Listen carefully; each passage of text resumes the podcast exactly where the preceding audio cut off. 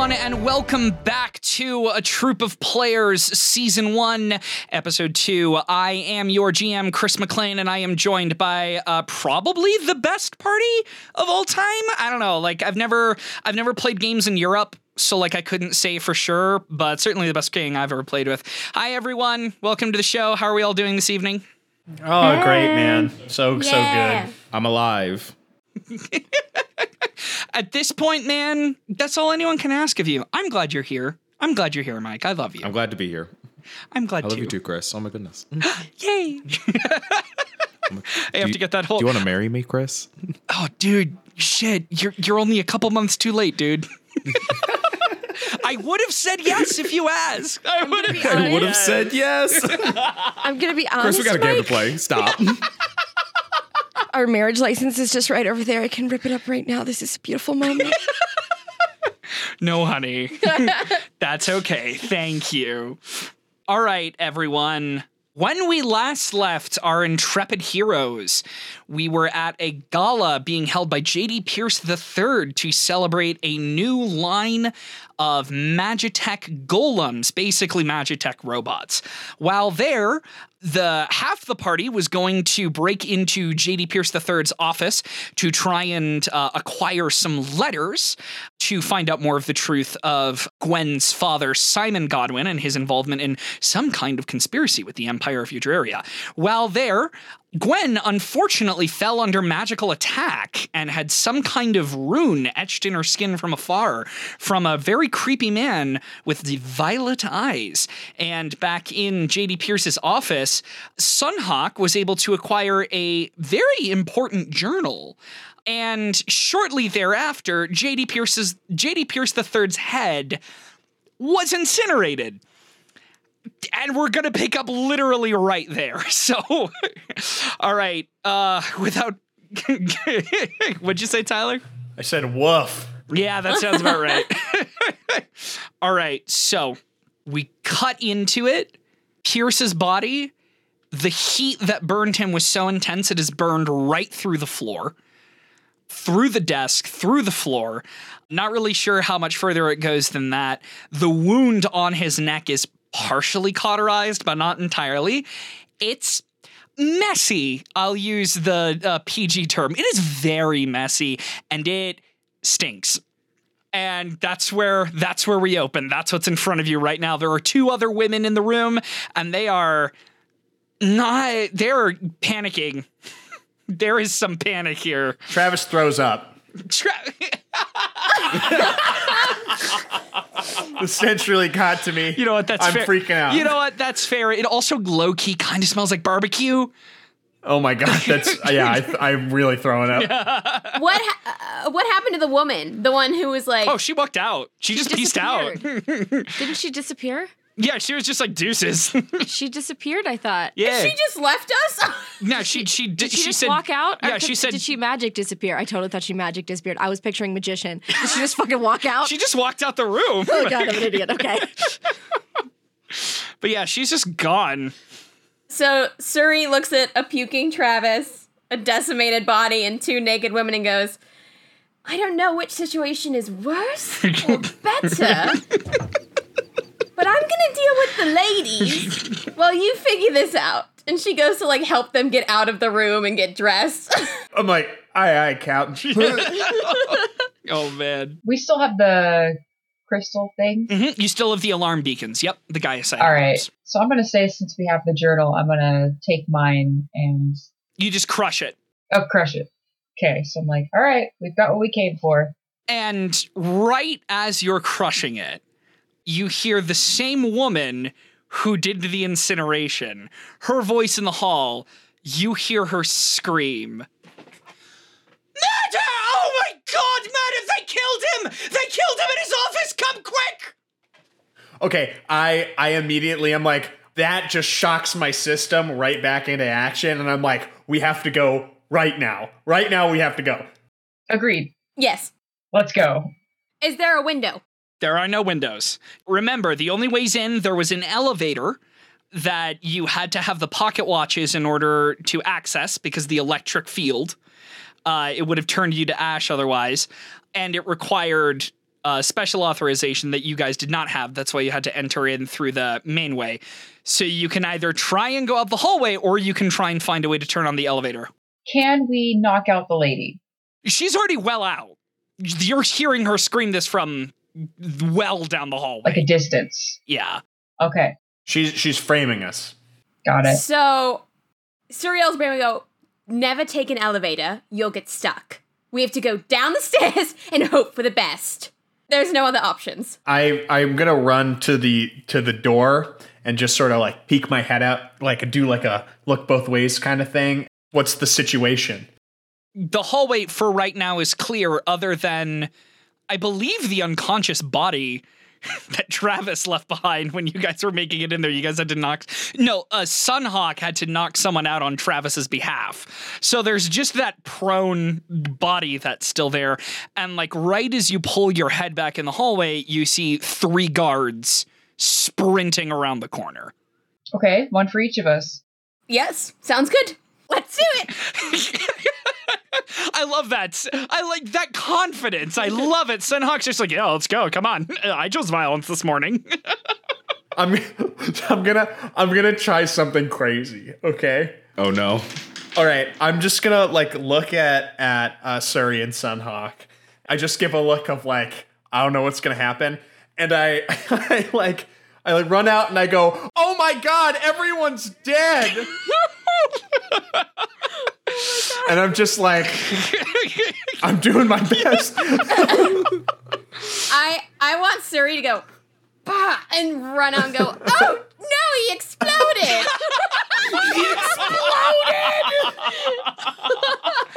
I mean, to be fair, okay, Spontaneous human combustion events. I need both of you to make. Oh, goodness. What are you trying to accomplish by doing this? What's the objective here? I'm just trying to make a bigger confusion for these guys running after us to at least buy us time to either run or get them, even if it buys us like a few seconds. Yeah, totally. No, I totally get that. Sunhawk, do you want to try and add into the oh god, everyone's dead confusion? No, I want to have a hallway fight. Sunhawk is like, you are amateurs. like like at this point Sunhawk is already like pulling up the kerchief over her nose and like uh it's very like considering lighting angles like for how to make this look as cool as possible.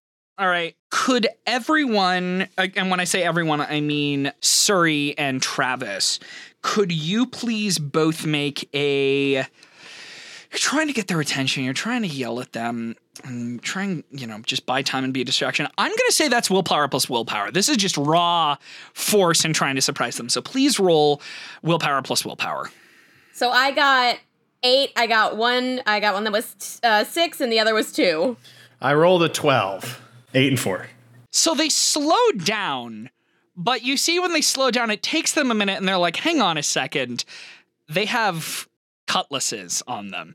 And they're drawing their cutlasses, but that's okay because Sunhawk has already been prepping for this moment. Sunhawk, would you like your hallway fight? Uh, please. Sunhawk, as they slow, please roll a dexterity plus might check and then narrate to me how you start your hallway fight. I got an eight. So there's three of them, right? There's three of them, and they're kind of spread out abreast in the hallway. Based on what we had talked about with like the way Sunhawk fights in terms Mhm. of like finding pressure points, essentially, hmm uh, and also using uh, like enemies' momentum against them. Mhm. The- Are these guys just standing still? They're just kind of. They're walking towards. They're walking towards. Okay. They went from a sprint to like a power walk. power walk. Okay. I think the first thing I want to do is take my um. Eskrima. Yeah, yeah. I want to take those and I want to lock them together. And all I want to do first is like do a running slide underneath one of their legs and just like have it have it held out right, so it's like a trip, like a trip wire as I go through uh through the legs of the first guy.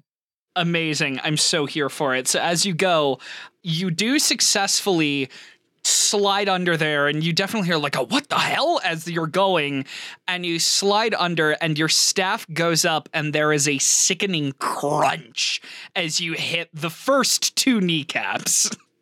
like right the guy that you're sliding under just crunch as you hit them. However, one of the other guards, well, you do succeed in functionally disabling the first guard in the fight. Another one is able to basically it's it's kind of awesome actually because you're on the ground with your staff and you're like blocking things as they're coming your way as he's like going with his sword, but you're not really in a great position and you wind up getting disarmed and you take 10 points of damage. Oh god, okay. Fortunately, you have two allies also in the hallway. And now we are boxing them in. So Yes. I'd like to take out my rapier that I have hidden in my pants, and I would like to try and have a sword fight. Like, I want this dude with his cutlass and my rapier to just go for it. Just go at it. Yep. Awesome. And uh, Travis, how do you want to engage? Yeah, so I just sort of like shrug to myself and I'm like, well, you know, I tried. Since I still have like my revolver kind of, or I, uh, my pistol. I, is it a revolver? It's a revolver. It's a revolver. Hell yeah. I take my revolver and I like point it and I'm like, all right, time to fight. So uh, I take a, sh- I'm gonna take a shot at one of the guys. All right, both of you, please make a dexterity plus might. Travis, please make a dexterity plus insight throw. I got a 10, an 8, and a 2. Excellent. I rolled a five. Travis! Travis! So here's what happens Suri, you engage uh, the sword fight. How does Suri fight? offense. She is all offense. She's been taught not to, to fall back. She goes forward. so I'm just imagining, you know, this is this security guard. He's prepared for like a gala. He's not really prepared for anything crazy. And then there's this woman dressed in servant's gear who I imagine lets out like some kind of like battle cry and just rushes this dude. is that about right? 100%. And she comes in like straight up overhead swinging because she just is like, I don't even, this is how I fight. I love it. Just totally taking this guy surprise, and you begin clashing blades and going back and forth. Travis, the good news I've got good news and I've got bad news. The good news is you do manage to get your gun out and you load it. However, the guy that you were aiming for rushes forward and grabs your hands, kind of pushes them in the air. Oh, And um, what winds up happening is he knees you in the stomach and you fall backwards.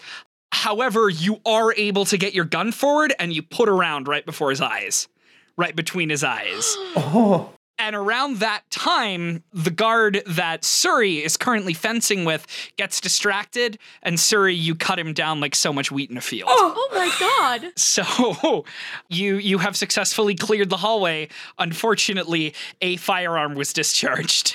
So Now y'all really are murderers. I mean, Well, that could have gone better. so uh, Travis, you do take ten points of damage because of that knee to the stomach. Hallway's clear. The two women are still in the office. There's one man still alive. He's screaming. His kneecaps are just gone. Like he is sans kneecap right now. And there are two corpses and one other body that's unconscious from earlier. And the three of you. Uh, the guy is No, no, Travis, no speaking. We're not going with your ideas again. Step back. and I, I literally am like, I need you to. St-. And I look at Sunhawk and I'm like, You're in charge? What do we do? Um, we need to get out of here and find the others and make ourselves scarce. We have what we came for. So I'm just gonna kind of like head down the hall. There is a window at the end of the hall.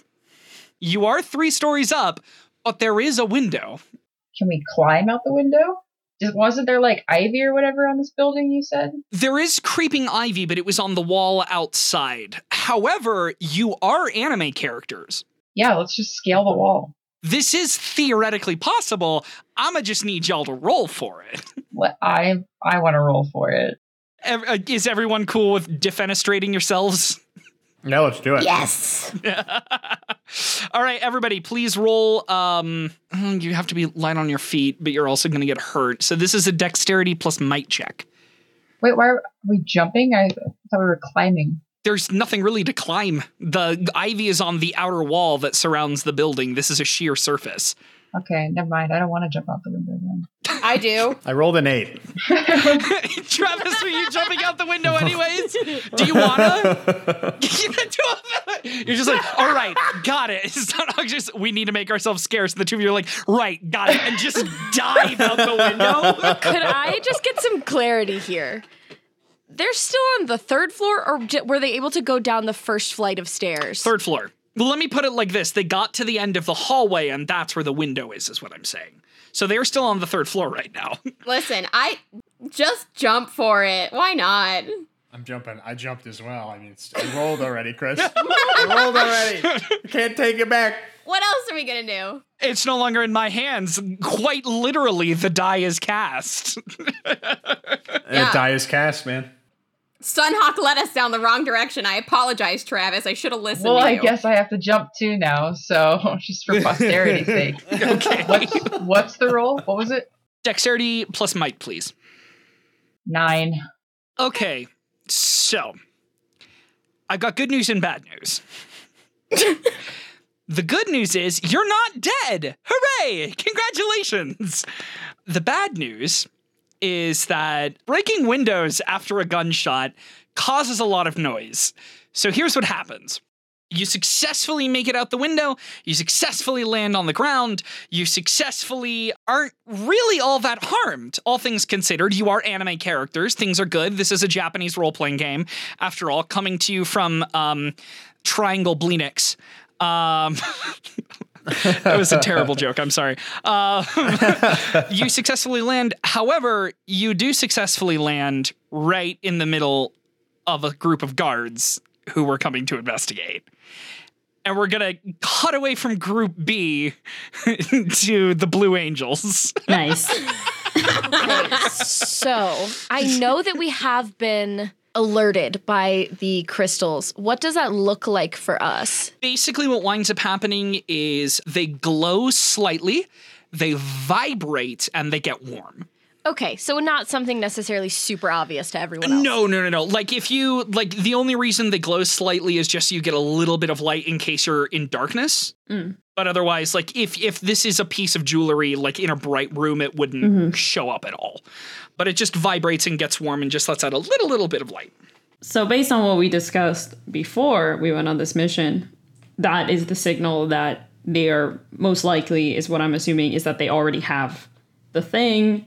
And Yeah, yeah, yeah. You activate the crystal when you're ready to get out. Whether that means everything has gone sideways, which low key it kind of has. I don't know what you're talking about. I was, I was but we don't know that because we have not been alerted of this. Yeah, so so the crystal being triggered means either everything's ready and you're ready to get out, or everything has gone sideways and you need to get out. Either way, extraction Get out. qu- quick, get out of there. yeah, we gotta we got a jet. All right, I will no longer give my prepared speech on the evils of The deceiver. of, of the evils of the deceiver. God bless. We we y'all have been saved from that, but we got to get out of here. We gotta go. Is there a window in the room? I know we're like in a guest bedroom because we were healing yes. Miss Gwen. Is there perhaps a an Yes. alternative route out, like the bathroom window? I don't know. No, there's a there's a large window. There's a large window that you would be able to um exit out of. Yes. Are we on the first floor? You are on the first floor. By force or by lift? yeah, like is, is this um is this one of those like times we're lucky enough to have the nice like walkout balcony French doors, or do we gotta like squeeze through some It's stuff? actually just a latch, but we're not smart enough to like it. So like straight up it's just magic like you just put your hand on it and it dissolves no i'm kidding um, it's a french window opening like it, it opens but it's on the first floor so there's not like a balcony or anything that you can right, go it would just be of. like straight on the grass or wherever. yeah, so there's not much of a drop. Okay, you're on the first floor there's like no drop I know, but I grew up on the first floor and there was still like an eight foot drop. there's no eight foot drop here Cool. Lives on a hill. It's, it's fine.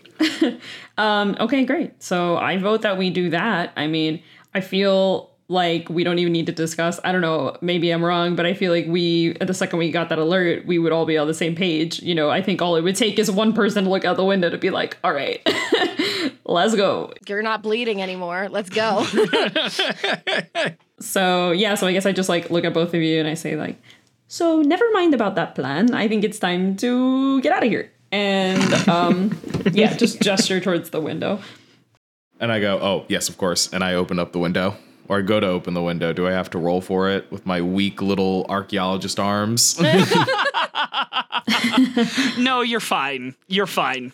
Before we dive out of there, can I like take a peek outside and you know sort of subtly stick my head out in, non- in a non-obvious way to see if there's anything suspicious going on out there? Yeah, so you you stick your head out in a non-obvious way, and uh, you look to your left. No one's there. You look to your right, and you see Travis, Suri, and Sunhawk surrounded by guards, just in a squad. And now everybody is uh, back together. So where everybody is in the same scene now.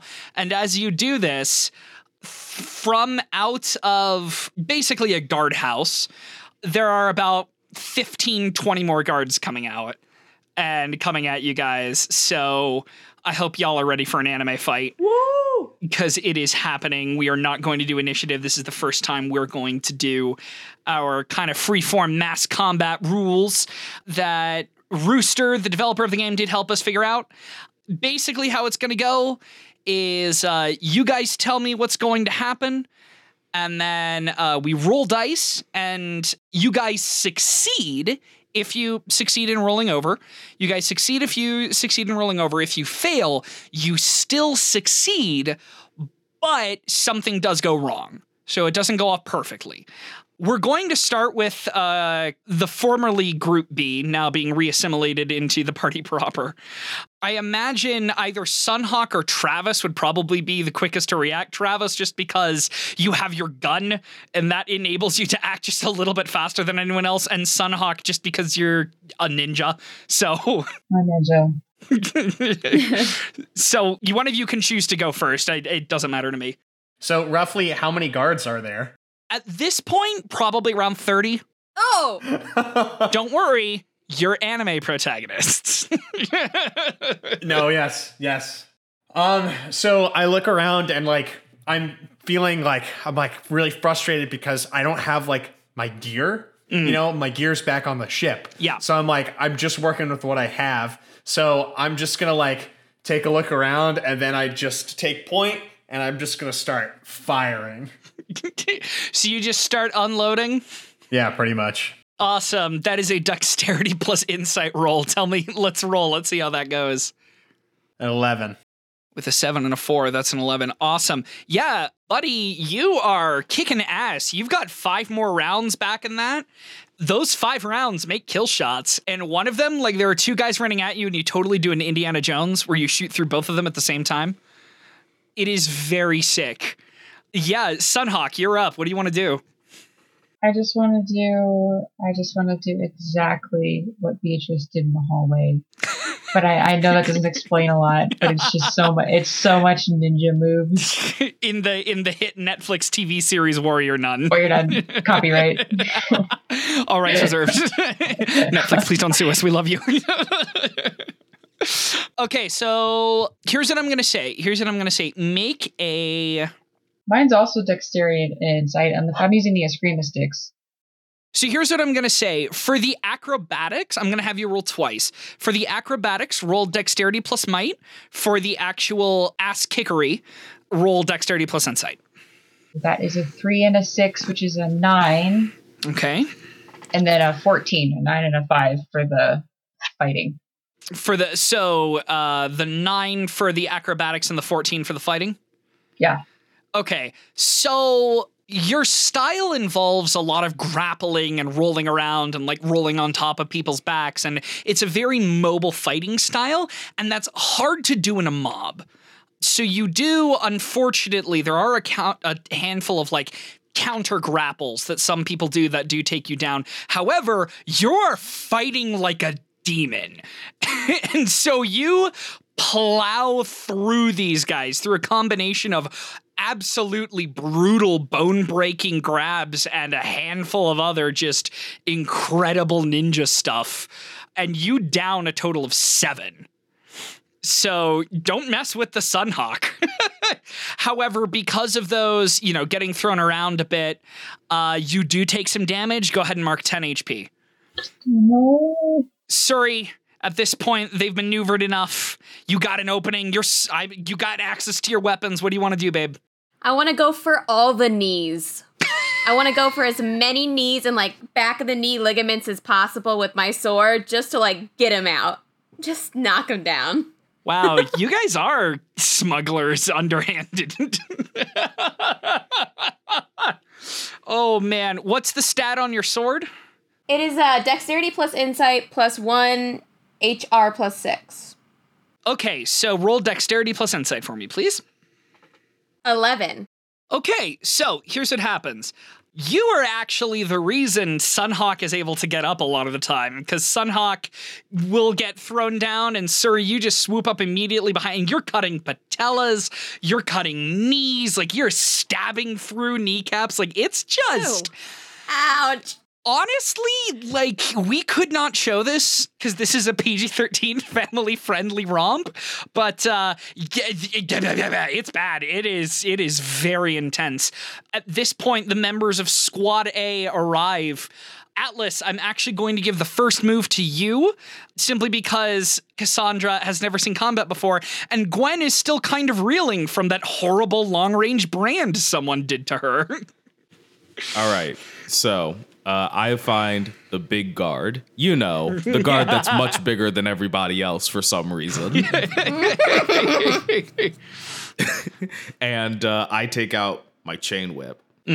What I want to happen is I want to like kind of stick, stay a little bit uh, far around, and when he comes in to like make an attack with whatever weapon he has, I want to whip his hand, get it around his hand, and I want to try to pull him towards me so I can give him a so I can give him a young buck style super kick. I love it. uh, it's five and seven, so that's twelve. Yeah, I can do math. you do it. You successfully send him stumbling and jerking towards you, and then boom, right into him, and he is out like a light. Gwen, you're up. All right, I have a few questions. Number one, Please. does the thing that happened to my neck affect me at all in any way, stats wise? Not mechanically. No, it just hurts. Great, awesome. How many guys and um how many did uh Suri take out knees of? At this point, I'd say about there's about half left, so there's around like 15 or 16 folks left. Le- wow, there were a lot of guys. Okay.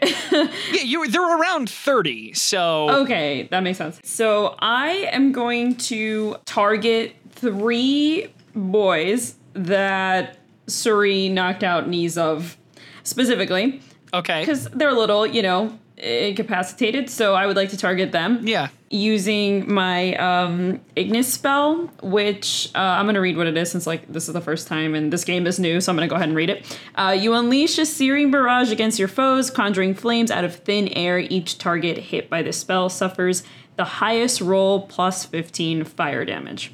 So for that, I have to roll. What remind me? Uh, it's I believe willpower plus insight for your magic.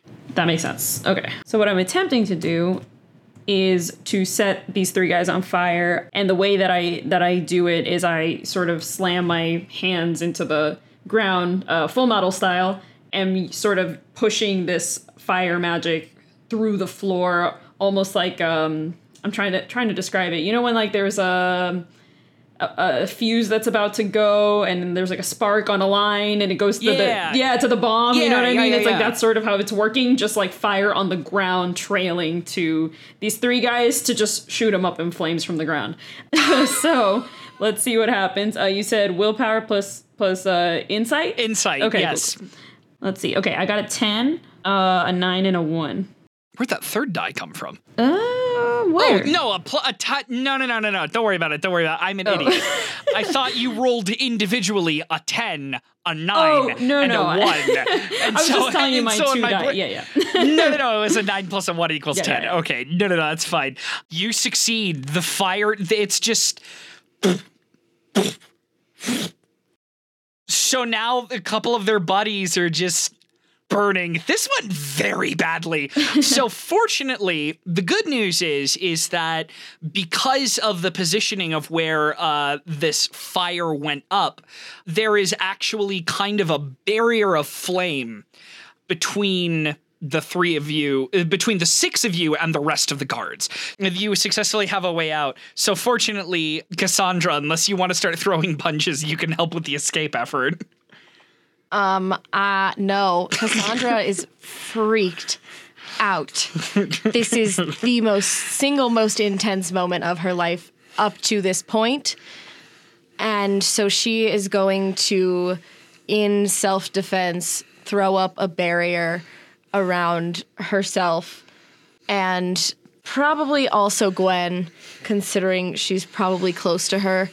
Thanks. But yes, so her tattoos glow and slide down into her palms, and she pushes them out and pushes out this barrier that looks like reflections on water, reflections of the sun on water as it ripples.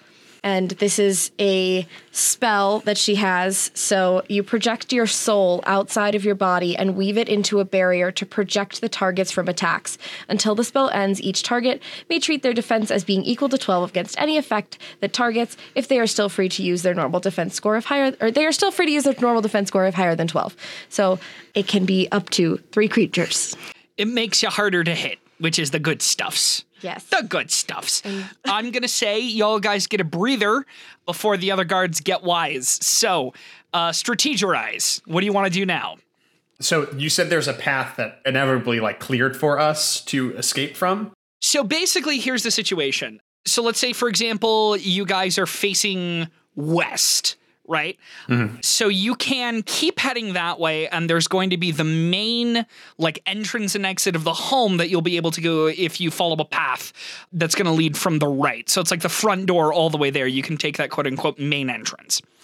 Directly behind you is the wall of burning bodies. God, I can't believe we did that in episode two. We went to war crimes real quick. Um, to the right is the wall of that's kind of the boundary to the grounds that has the creeping ivy and stuff, so you can try and hop over that. And then to your left is just the sheer wall of the building. It's just the manor. We don't have our carriage still, right? Or whatever brought us here. Ernie and Reggie also have the crystal, so they are on their way. You gotta come pick me up. I'm scared. Uh, did we plan a rendezvous point with them? You know what? Not on camera, but you certainly did. I I see that Cassandra is sort of freaking out and like how she's like sort of taking this time to sort of pr- to protect the party and I'm immediately like I say let's get this show on the road people and I like start to like I try to like get people out by sort of like hustling or or like pushing them in the right direction like we got to go we don't have time to like sit around you know Yeah, totally, totally. Is there anything anyone wants to do in this scene? Because I'm just gonna cut to the uh to you guys successfully making a mis- uh, an escape. Um, Cassandra's just like, get me out of here. I will run in whatever direction you point me in. she's so baby. Yeah, I'm literally like I'm like forcefully pushing like go go this way, you know. I feel like there's kind of a funny visual of you pressing against the force field. and it makes kind of Trying to kind of makes push like it, a boing yeah. boing boing. Yeah, so you're like go, on, and she's like, go. ah! stop yelling at me. And she's going, or she's Scottish, so, so like, stop yelling at me. And she's going. So, And is it safe to assume that like we're getting there are people behind the wall of like fire, oh yeah, like trying to get after us? Also to try to buy us time, I'm gonna just take like a few warning shots in that direction to sort of like pin them to cover. All right, cool, cool, cool. Yeah, you do that. It's awesome. It's so you guys.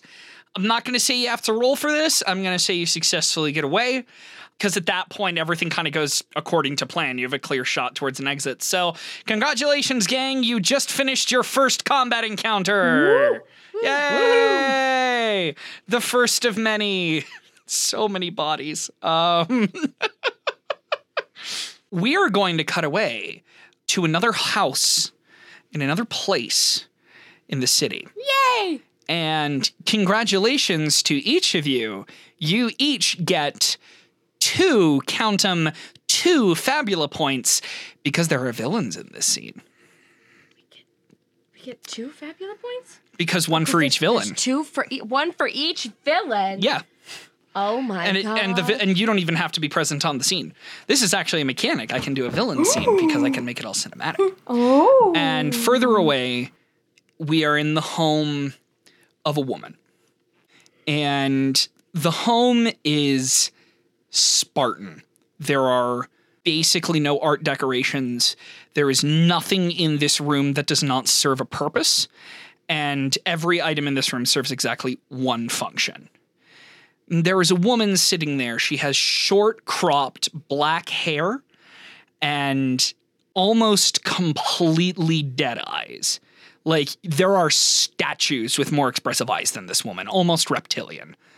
And she is writing a letter quietly in her office. And a man enters into the room, and it is from the party Duke Henry Magason. And he enters into the room and he says, Well, that was an absolute cock up. And the woman sets down her pen and sighs. And she looks up and she says, Was he killed? And Henry shrugs and he just says, Of course he was killed. You hired one of the best assassins in order to ensure it. And the woman raises an eyebrow and she just says, Then explain to me what the problem is. And Magason simply says, The dictatarian was there and involved. Caroline, you do realize the enormity of this. And Caroline just leans back and looks at him and just says, This can easily be accommodated. The plan moves forward. Godwin agreed to the shipment, and Magason shrugs and just says, I still haven't received the letter. I couldn't tell you. And Caroline frowns and just says, The companion, the dictatarian, the companion of hers, she was traveling alone? And he shakes his head and says, No, Godwin's daughter was there. And Caroline's eyes narrowed and she places her hands on the desk and she stands up and she says, Well, as soon as Zelda washes the blood off her hands from Pierce, send her out on assignment. And we're going to cut from there. Back to you guys. You have successfully made it back to the home of Ernie and Reggie. Well, uh, so, haha. I just sort of like, you know, I'm like tapping my foot and like, and like, I assume there's just this eerie kind of like silence, just sort of processing everything that like happened. And I'm just like, Yeah. So there were some unaccounted variables. and I just like look around the room and I'm like, but we did it. Kind of. You did. Uh, Travis just said that, and all I'm gonna do in response is pull out the letters and just hand them to Gwen, just kind of like a shove. She takes the journal and she turns to Cassandra and she goes, "I need you to read this," and she like pushes it towards you.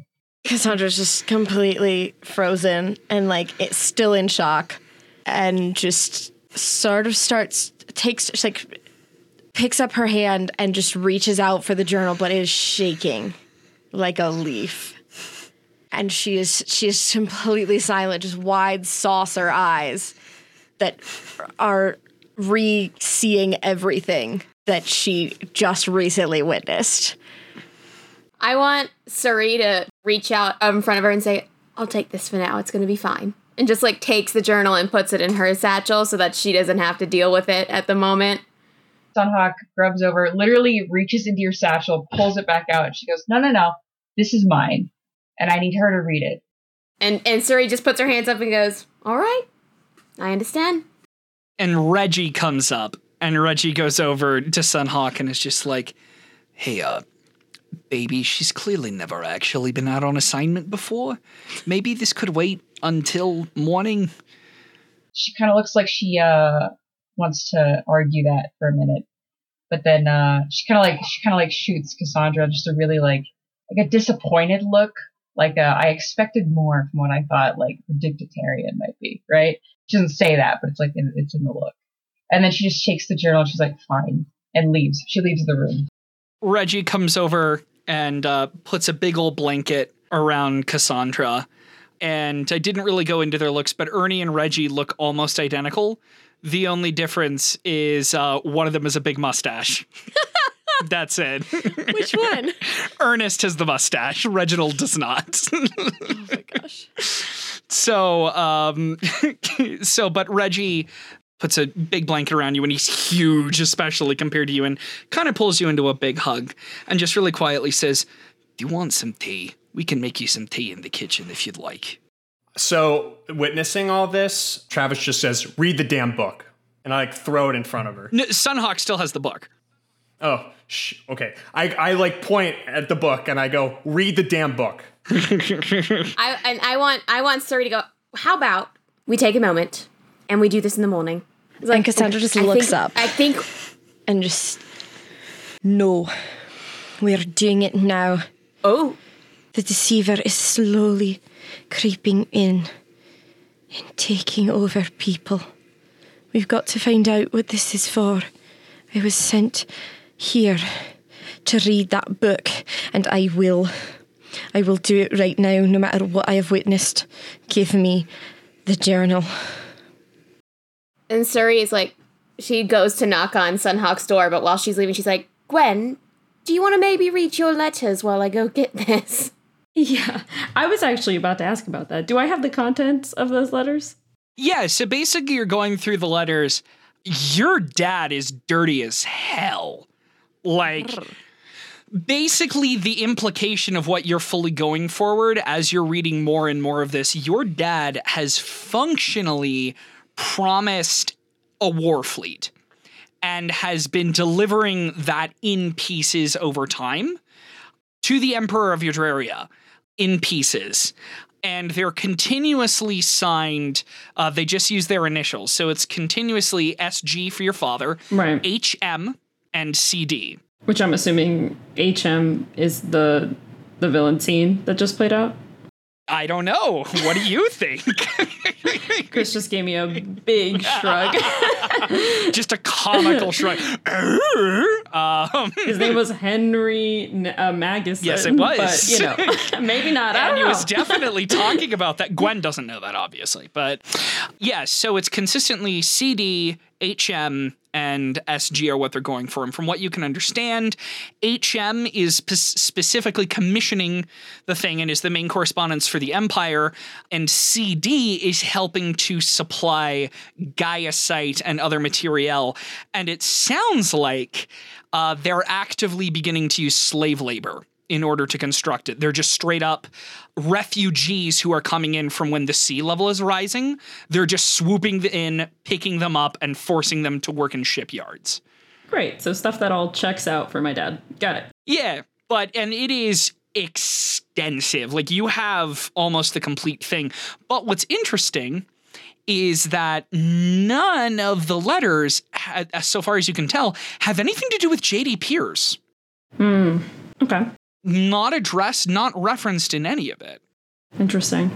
Okay.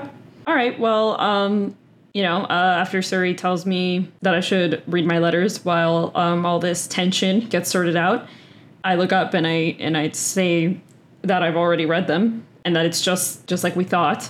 My dad is up to some really really shady shit, and we got to figure out what's going on here and figure out who the names of the people that are initialed are in order to get to the bottom of it. But it's starting to sound like it's even worse than we originally perceived. And I look at Cassandra and I say, whatever you think is the right thing to do in this moment, but it is really up to you. You do not have to read it in this moment. Do not listen to what anyone else says. But if you think it's the right move, then go for it. I hear what the teacher is telling me. I follow the teacher and I must read that journal as soon as possible. That's what we were sent here for. That's why it could have the answers. It could have the answers to the sea. Why it's rising and why it's stopped. We need to read it tonight. Okay. How long do you think that would take? Depends how much writing is in it, I suppose. A few hours. It's a journal. I will stay up with you until you're done. That was adorable. I love that friendship scene. You know what? No, that was it. Add a bond. That was great. That was some great role playing. You may deepen your bond with Cassandra and Gwen. That yeah. Level two friendship. Level two. your friendship is ranked. You feel your bond with Guinevere has risen today.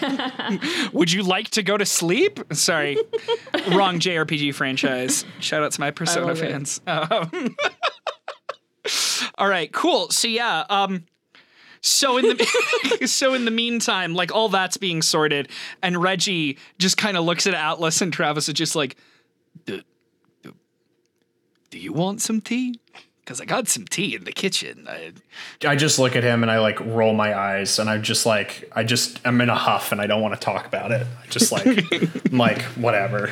Like I don't have time for that. Reggie looks like he- like he's got his face where he's just like "Oh, rude, but he doesn't actually say anything. And he goes, "I have a cigar." That does pique my interest and I'm like I second that actually. and then you hear Ernest from the other room, and he just says, "Did I just hear you were gonna be grabbing a cigar?" and Reggie's just like, "No, you know I quit." come on, come on, let's go. Come on, outside. Come on, come on. No, just come on. It's fine. It's fine. All right. Cut to uh, Suri knocking on Sunhawk's door to get the journal. Sunhawk, what are you doing while everyone else is getting cigars and or strengthening their bonds? You'll have to remind me if I get any of this backstory incorrect, but she's looking through the journal and pulling out the um, picture that is inside of it that has been lost until this moment with the journal. And she's still kind of flipping through um, the uh, indecipherable text. She has not been able to read.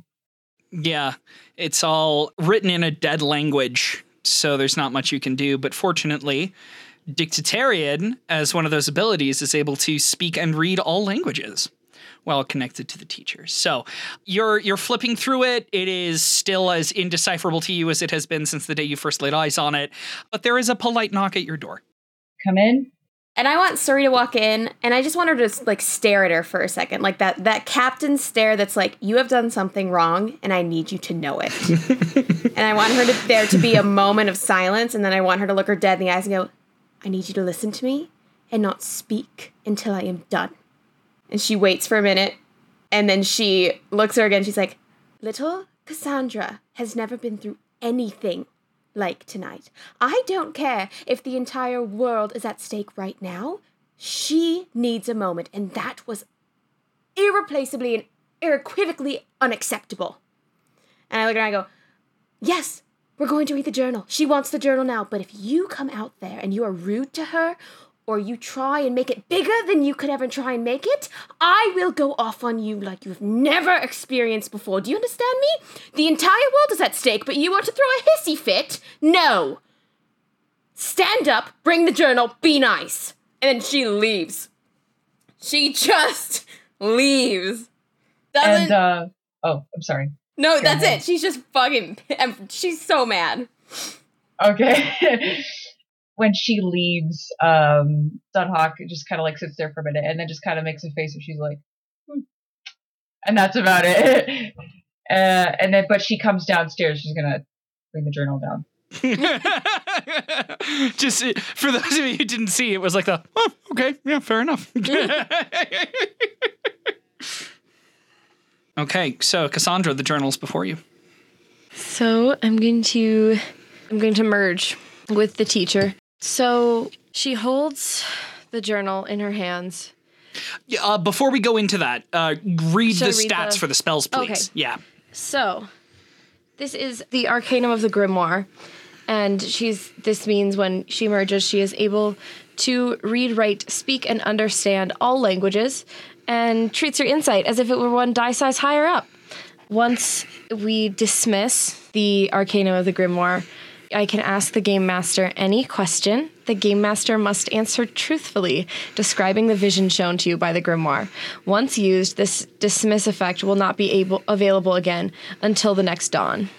So, within the context of the fiction, it basically means that for a time, her soul and the spirit of the teacher merge in her body.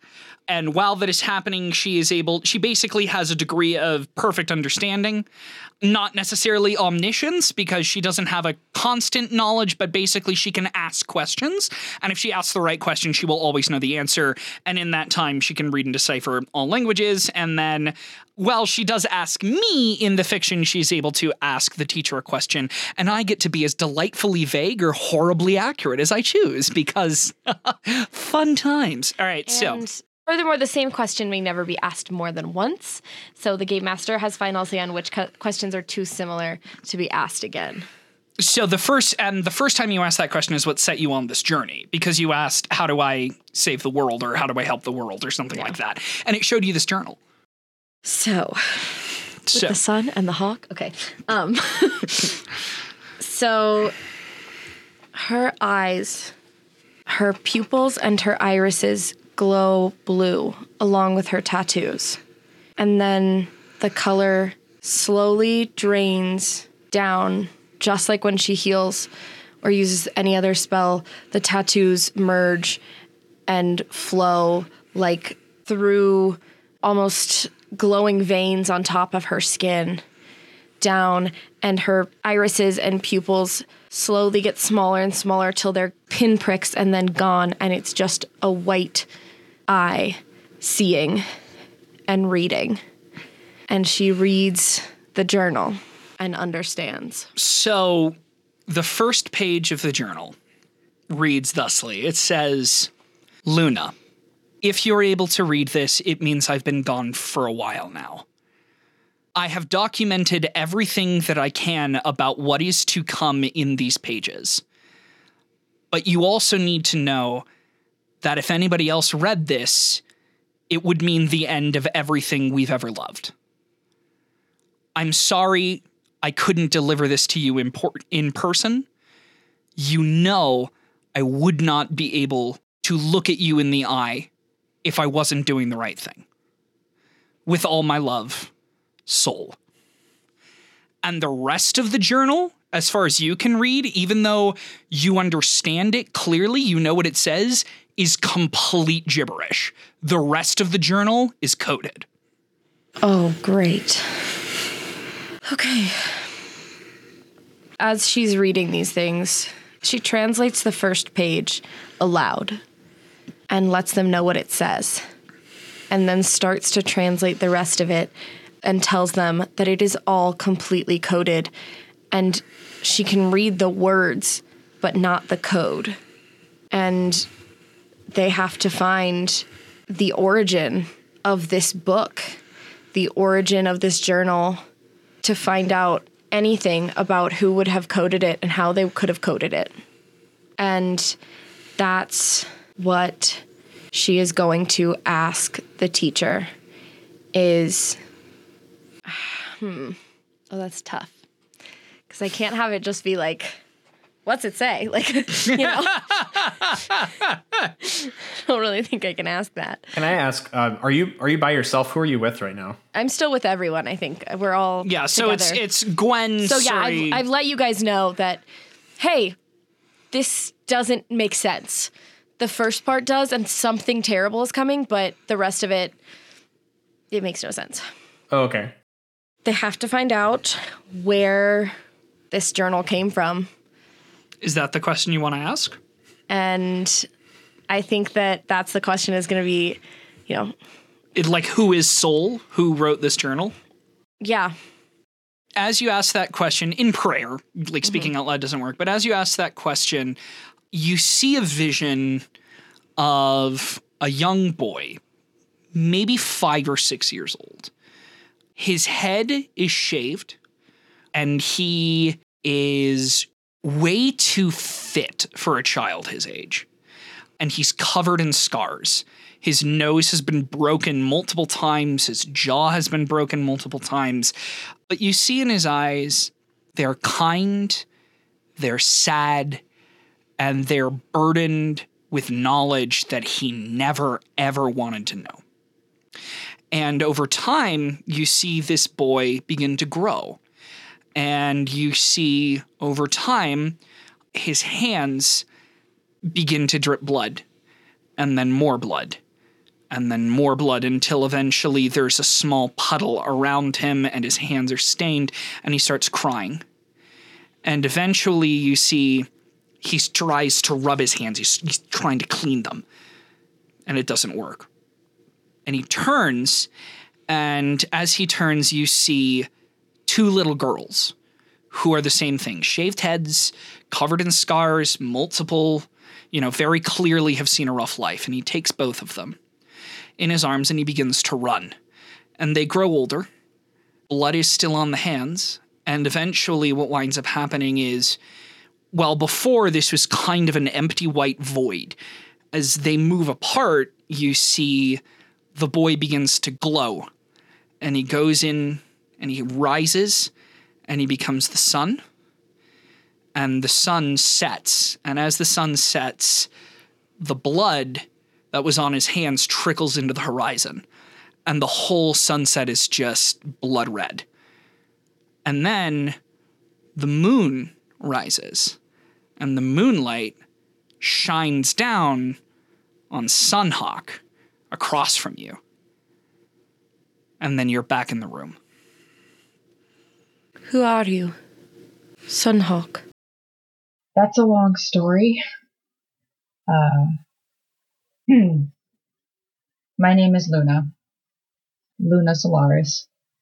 And this journal, she points, she goes, this journal belonged to my brother. Not by blood, but for all intents and purposes, he was my brother. We found each other as orphans when we were taken from the streets and trained to be crows, assassins. When we ran, all we had was each other and the little girl we took with us. And it's because of me that she's gone and he's gone. What do you mean, gone? For Lily, a mission gone wrong because of my mistakes, my anger, my miscalculations. Her, she was killed. She's gone. And Sol might as well be dead. I don't know where he is. I lost track of him years ago. All I have is that letter and that journal. And if I can find him again, if I can find what this journal means, I need to. And I thought, the dictatarian herself could just give me the answers. But I guess you don't have them either.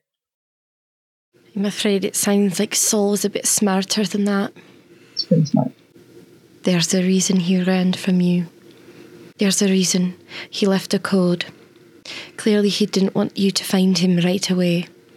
But we've got to crack this and we've got to find him. How many years has he been gone?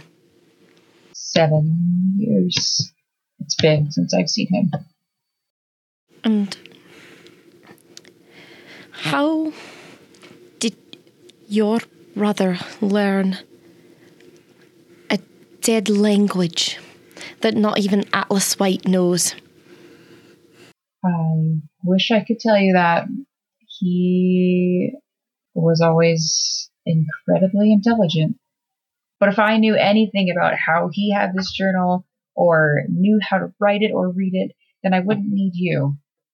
So, you don't think you can help break the code? I've been trying for just about as long as he's been gone. I think I'm a fairly capable code breaker myself. And as you said, this seems to be some sort of dead language. If we want answers, I think we'll have to look outside the city. So, you have an idea of where to find these answers? Not exactly. I look, I I wish I could answer more of your questions, but I know about as much as you do. But maybe at least some of the information we found tonight could give us some sort of starting point. I mean, those letters were about as confusing as this journal. So maybe we start with what we found. All right, Gwen. What have you found? So basically, it's exactly what we thought was going to happen. My father is doing everything we suspect, but it's even worse. And I'm not sure how we are going to find out who the people that he's writing to are. But right now, the only thing that I'm pretty certain of is that he's definitely working with the Emperor, and I believe he might be providing an army for them. I'm not sure why. I'm not sure how big of an army, but it sounds like they're preparing for something huge. And I can't help but wonder if it's similar to or the same situation that you are foreseeing when you speak to the teacher. I hope not. But at this point, I'm not so sure.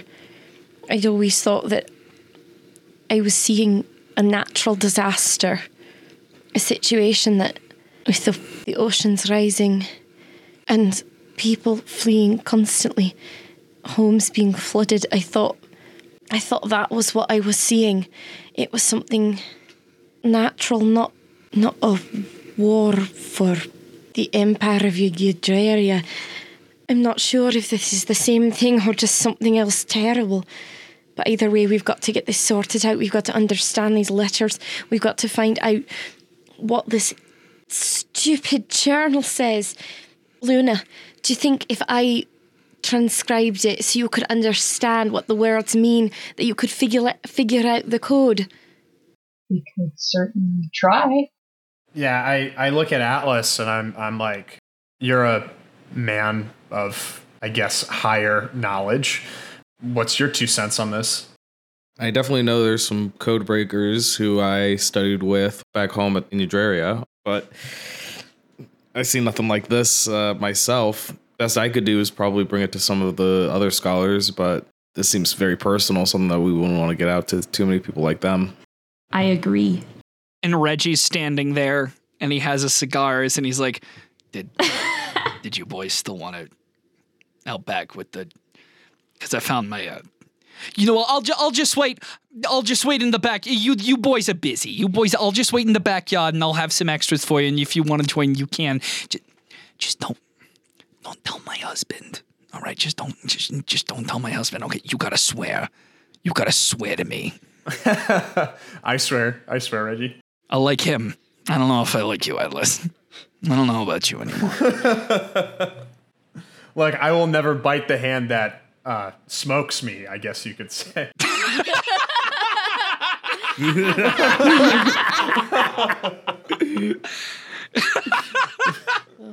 Truly, Travis is the resin keeping this bowl together. Honest to God. All right, so so Reggie heads into the backyard with the cigars. Uh, was there anything anyone else would like to say in this scene? I would like to say that this isn't anything against your fathers, but maybe we should be a little more careful about how much information we just spill. I mean, I think Atlas has a point. You know, we can't just take this to any any person that we believe will be able to tell us what it says. I think we have to be very careful. I'm not saying I don't trust your fathers, but I also don't know how much of this we should tell them. I think you're right. You're right. They're not my real fathers anyway, either, obviously. I, I trust them, but they are. You're right. There's only so many people that should see this. How long do you think we'll be stuck here? Not in a bad way. I'm I'm just really missing my ship, and I I was wondering how long you think this will take. I think Captain has a point. Maybe it might be wise for us to make our faces sparse here after all the commotion that we caused. So uh, maybe taking a trip might be uh, a good idea. Try to find someone who can really uh, take care of that book. Yeah, I agree. I think every moment that we spend here is just raising the chances for us to get caught, especially after the scene we just made. Honestly, we could start heading towards a code breaker if you'd like, while you all try to figure it out. I bet Atlas could give me the directions. I start looking through my little black book. It's uh, Sylphs, scholars I'd like to fuck. Um, his little black book. Everyone sees it, and they're and I'm like, it was a gag gift. It's a company Christmas party. hey, fuck you. but you do find the name. And uh, hey, kids, are you ready for me to reintroduce an NPC I really like that I didn't get to use? One code breaker living in the capital city of Platea named Barnabas Glass. Oh yay, Barney! I love that guy. So like as I um look through my my Rolodex and uh I come across I, I I'm like crossing out names. I'm like, no, he talks too much and no, he's too he doesn't know too much and blah blah blah. And I get to the only one that I can trust and I'm like ah. and I turn to everyone I say, So I have a friend. a little eccentric, but the man is a good man. I know it because he saved my life multiple times. His name is Barnabas Glass. And where did you say the capital city of Plataea, the capital city of the empire. Plataea. Awesome. Currently residing in the capital city of the empire, Plataea. So I think that that's probably going to be our best bet. You want us to take a smuggler's pirate ship to the capital city? I just go uh, cargo ship, Captain. As a as as a brief lore reminder, uh, you two would have made multiple runs to Platea because there's a heavy in of the coven is there. So you guys would have made multiple trips to and from Platea. This is a pretty standard trip for you, all things considered. I think we can fly in o- under the radar. Yeah. I completely forgot that's where they're headed. Fantastic. Never mind. Let's go. Isn't that where? Isn't that where um, Gwen is from? Yes. Right. Oh, okay, so she's gonna we're gonna have the home turf advantage. Oh yeah, and by advantage you mean ah yikes. And by advantage, you mean ah, advantage. yeah. Sorry for that brief interlude. Y'all can continue. I think it might be wise to get a good night's rest and head out early in the morning. What are the chances you think I avoid seeing my father? I'm gonna say low. yeah, I thought so. All right, I need to get some good sleep. good night, everyone. Would anyone like to go smoking with poor Reggie? Oh, you best believe. I'm gonna go smoking with Reggie. so y'all are in the backyard. and It's small, if, frankly, and it's less of a yard and more of just a small concrete slab with like some trash bins. But you know, there is there's a little garden that's well kept with like fresh herbs.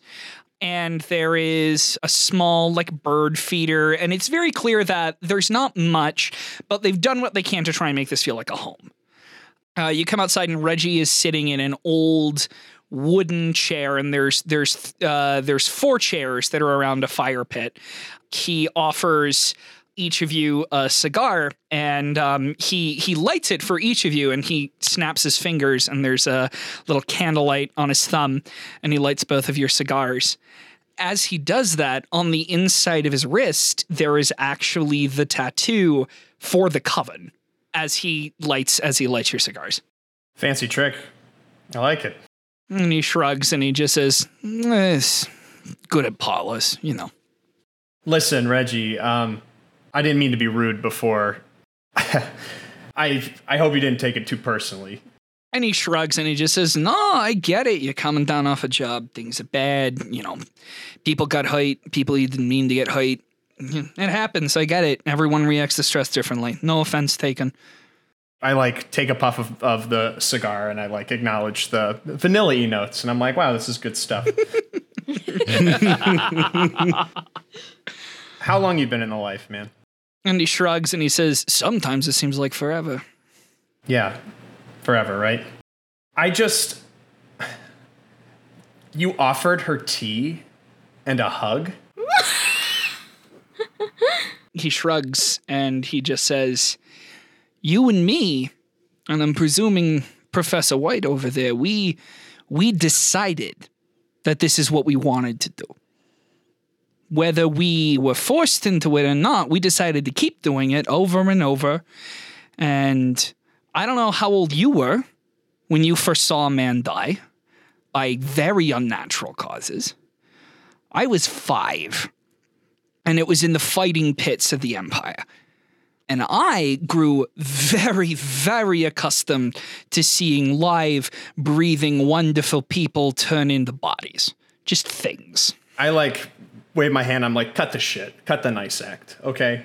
And he shrugs and he says, How old's she? 20? Probably. And how many places has she been to outside the capital city? It doesn't matter. It matters to her. Listen, I didn't choose this life either. Okay. I killed my first man when I was 15. All right. And sure as hell, no one offered me a goddamn hug or a cup of hot tea. All right. I had to wrestle with that. And that's how I learned how real life worked. I'm tired of this baby shit. Okay. She's got to grow up. She's got to learn somehow. Right. Let her deal with it. At least she had the guts to read the damn journal. That being said, I do appreciate the hospitality. There's a pause, and he takes a long pull on the cigar, and he just says, You know, it's possible to wade through the shit and not be a bastard. And I had to work hard to learn that lesson. So if you want to keep being cynical and angry, you can. But she deserves to have a chance to be something else. She deserves. So did you. She said everything handed to her on a silver platter. You had you Okay. deserve to have that too. That's not unique to her. But I didn't get it, all right? I had to fight for my cut. I had to kill for my cut. I had to work my ass off to earn the freedom and be on the ship that I'm on. And what do you do on that ship?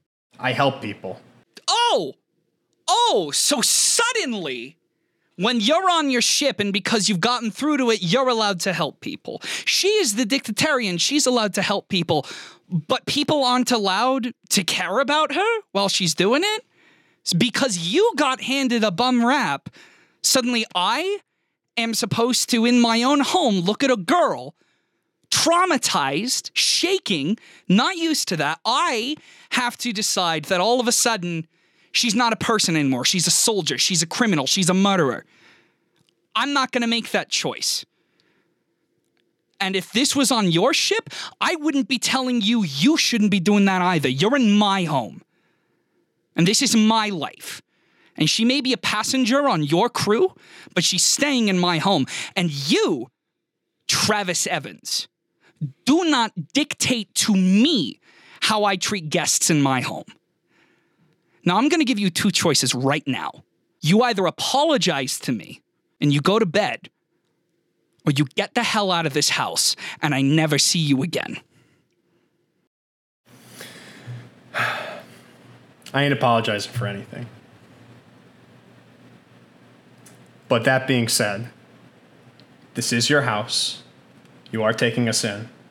I could disagree with you because I don't think that's how real life works. But that being said, you know, I respect your decision. If you can't meet me that way, then I'm gone. He doesn't look at you. Fine. I turn to Atlas and I'm like, oh, shit, I kind of forgot you were here. It's okay. You were having a moment. I like flick the cigar to the ground and I'm like, thanks for that. And then I go to bed. Atlas, is there anything you want to do in this scene? I let the the the air cool for a little bit, smoking the cigar. I don't look at him. I look at the cigar on the ground and I say, um, I'm sorry about that. Reggie sighs and he says, I shouldn't have gotten heated. I shouldn't have gotten heated. I, I spent a lot of my life angry. I spent a lot of my life angry, and I don't like being angry anymore. I don't like it. And I, I'm an, a- I'm a grown man. I shouldn't have done that. But I don't see anything wrong with being kind to a girl who got hurt. And I think there's something real broken in that kid. I think there's something real broken in that kid, and I hope he finds a way to fix it. Because he seems good at fixing things. I hope he can fix himself. Well, uh, when I was growing up, people used to say uh, compassion is a muscle. You got to use it to gain it. So hopefully he'll learn. He's got a long way to go. He nods and he just says, He does have a good head on his shoulders. I'll give him that. you know, back when I was running with the Warlocks, uh, we used to call those guys, um, we used to call them torches, right? They're useful and you're glad you have them when you need them, but you don't leave them unsupervised. And unless you really know what you're doing, you don't bring them home. So, what I hope, maybe from traveling with you, maybe from learning, uh, he learns how to be a hearth, you know? Keep that anger, keep that fire, but uh, productive and safe and something people can be better around. I don't know. Maybe I'm just being romantic. Hmm. I can see how you've got, kept your husband for so long. And he's and he, he laughs at that and he just goes, "No, but seriously, don't tell him we've been smoking."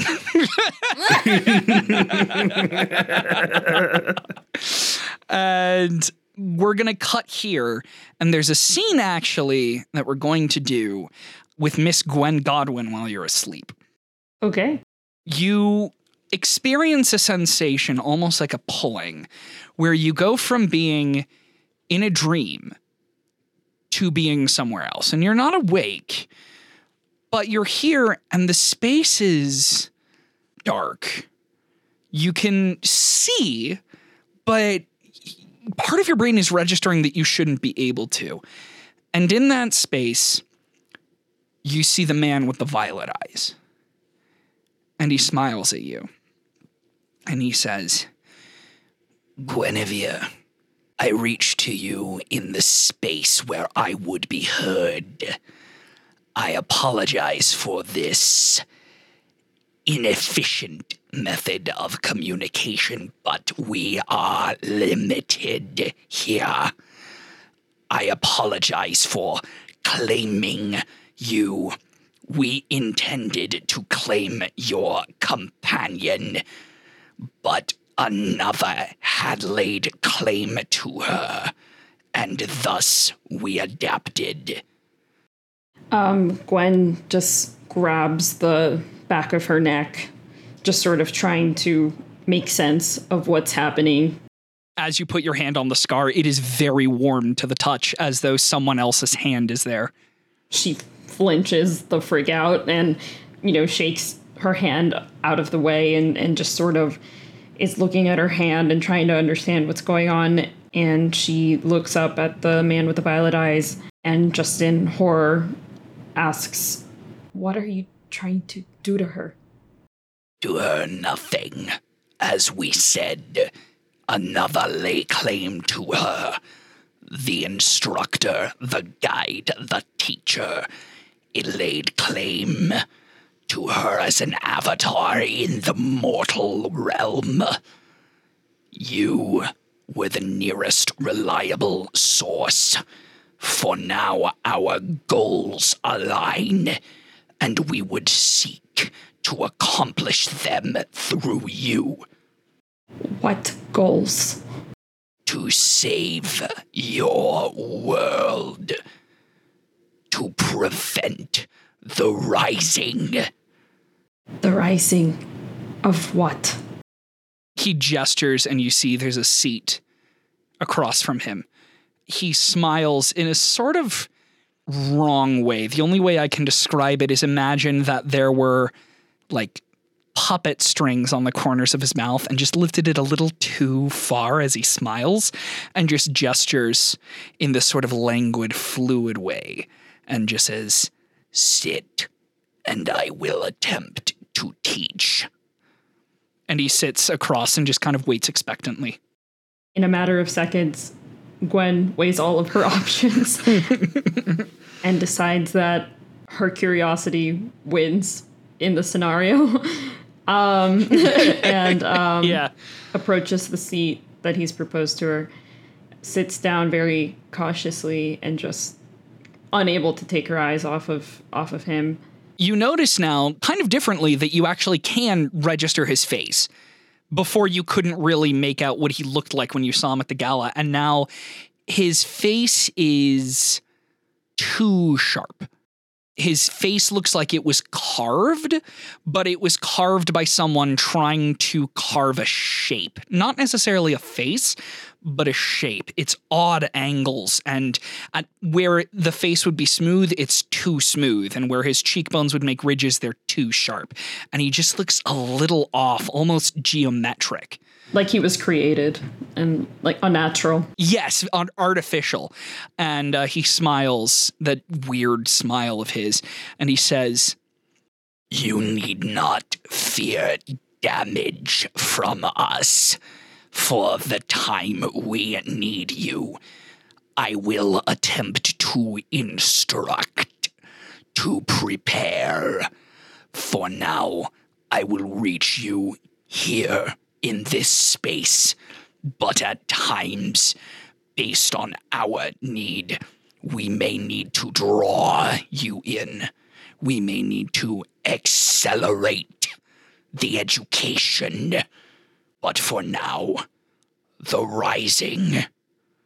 And he gestures his hand, and seemingly out of nowhere, with no sense of movement or scale or shape, you are rushed forward out into the middle of the ocean. And culturally, this is terrifying because the ocean is where the monsters are. He gestures, and you can feel the spray, you can feel the wet of the sea going around you. And he says, There is presence here. They are reaching for something at the bottom of your world, beneath the waves and the foam. This must not occur, for he who would rise would destroy your world and afterwards would seek ours. This must not occur, and you, Guinevere Godwin, are the instrument of our salvation. What are they reaching for? Why are they doing this? I don't understand. My knowledge is limited, as is my means of communication. You would ask the white what he knows of Leviathan. And you wake up. And when you wake up, you notice your face is wet with seawater and we're going to end that scene. so it's the morning of. It's the next morning. Sorry, it's not a Chris Maclean campaign unless there's some weird eldritch crap going on. Also, you literally sounded like a Dalek, like my nightmare fueled. I know, right? you sounded like a Dalek, and I kind of wanted to die. I was like, these are my. These are my type, my like top nightmare fuel. oh no, hang on, hang on. I could. We need you, Gwen Godwin.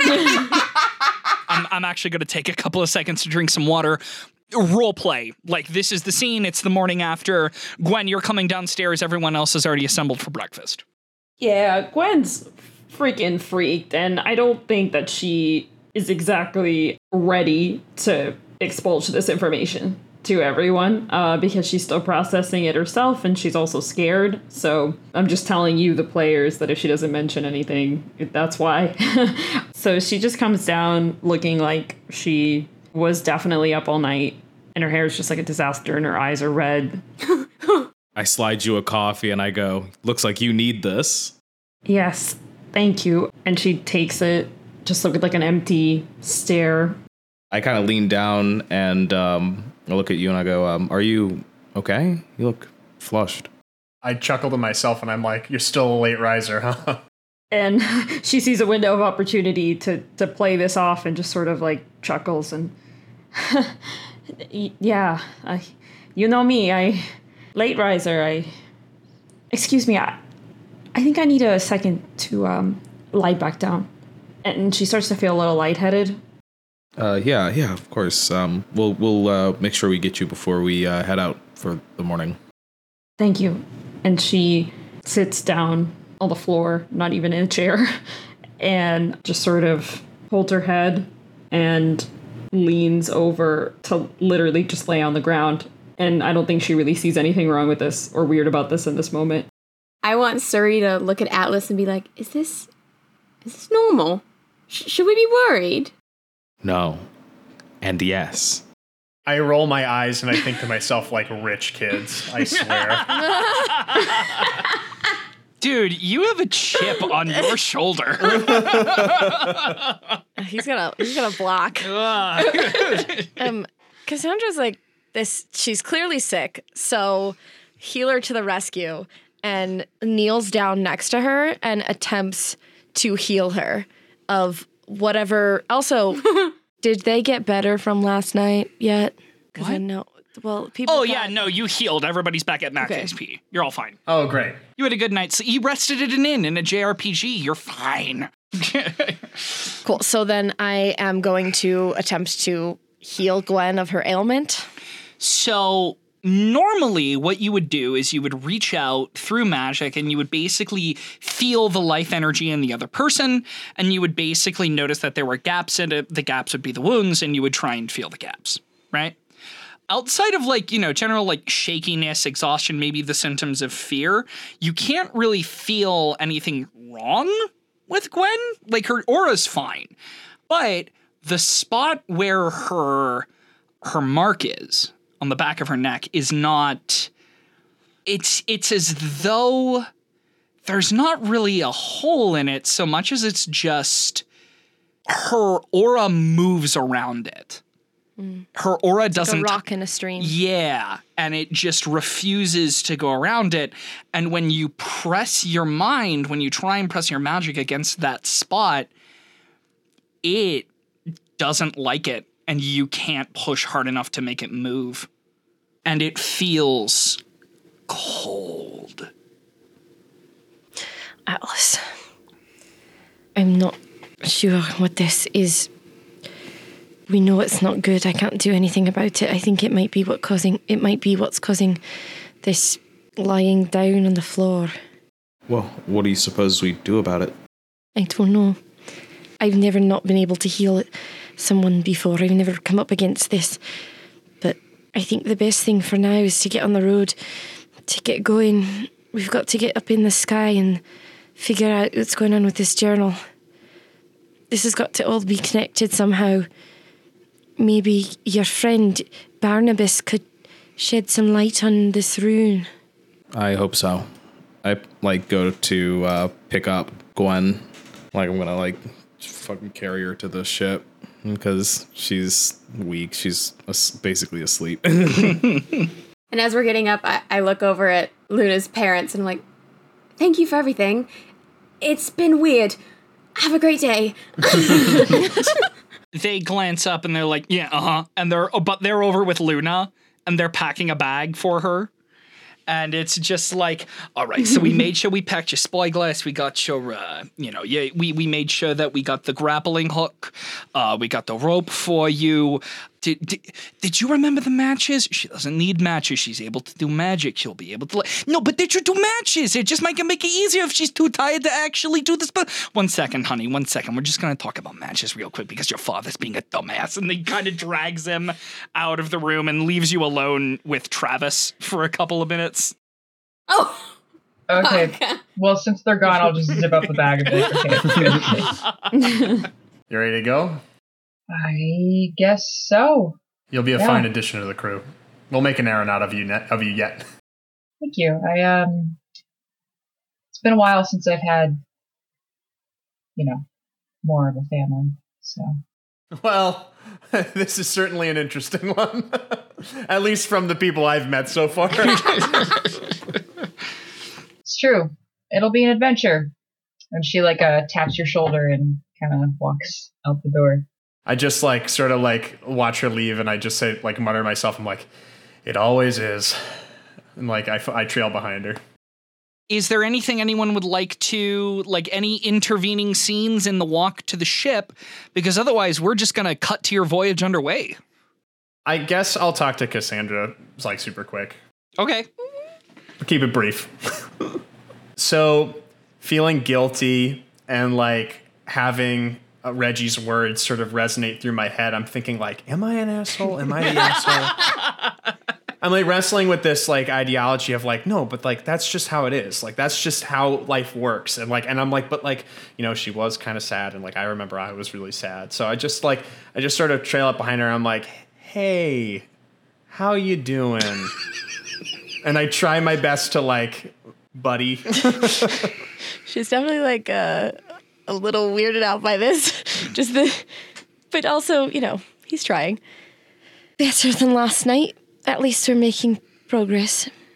You know, it's all, it's all a learning experience, and that's what we're here to do. So, some learning is just a wee bit harder than others, isn't it?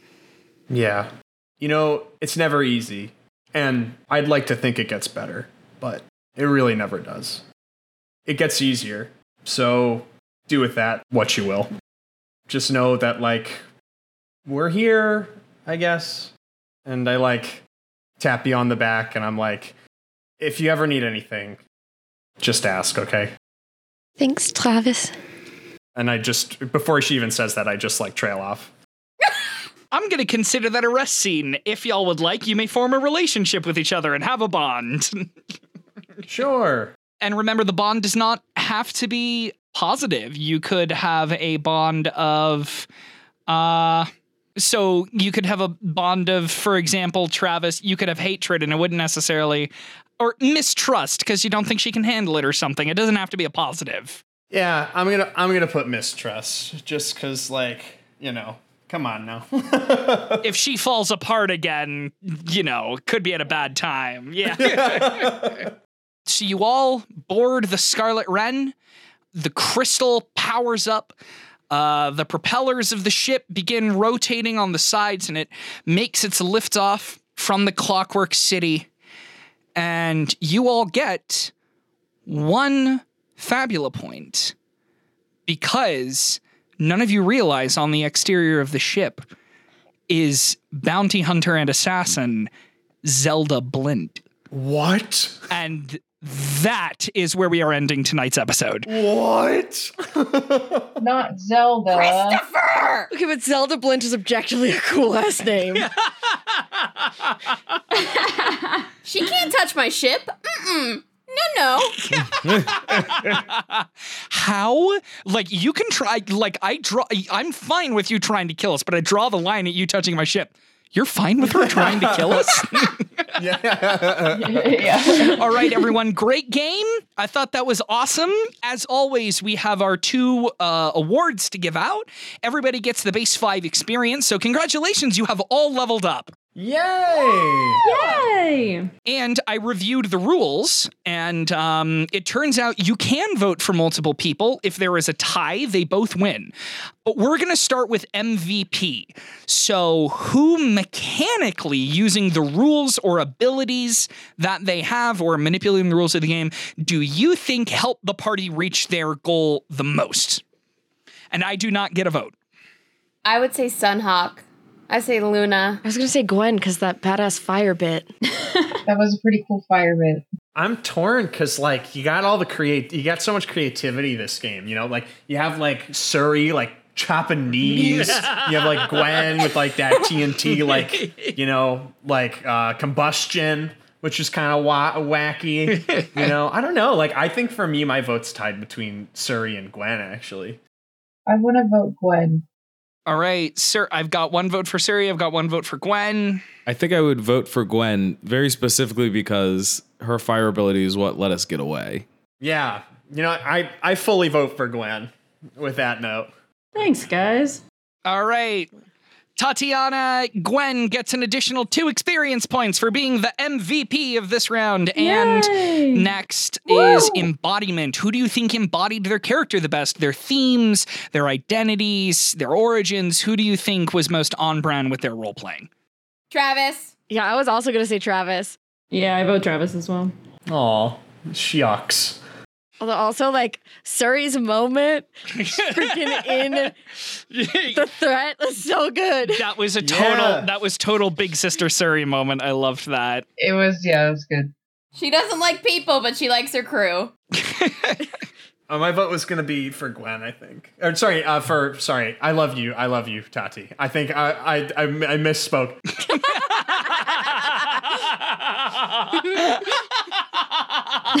That's okay. You don't have to remind me.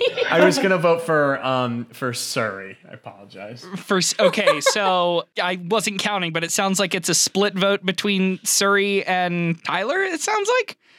Yeah, let's do it. Yeah! sure, give it to them both. Okay, both of you, congratulations. You both win Embodiment Award. Please mark two additional experience on your character sheet. Yay! All right, everyone, thank you so much for tuning in to season one, episode two of A Troupe of Players. Uh, my name has been Chris Maclean. I've been your DM for the session, and I so look forward to seeing you next time. In the meantime, stay safe. We love you, and we'll see you next time. Thank you for listening to A Troupe of Players, an actual play podcast, featuring the talents of Tatiana Bustamante, Megan Denning, Michael Jones, Alex Koza, Tyler Lynch, Chris Maclean, and Sharon Rae Ryan. Editing for this episode was provided by Mitchel Shire. Our logo was designed by Coleman Connell.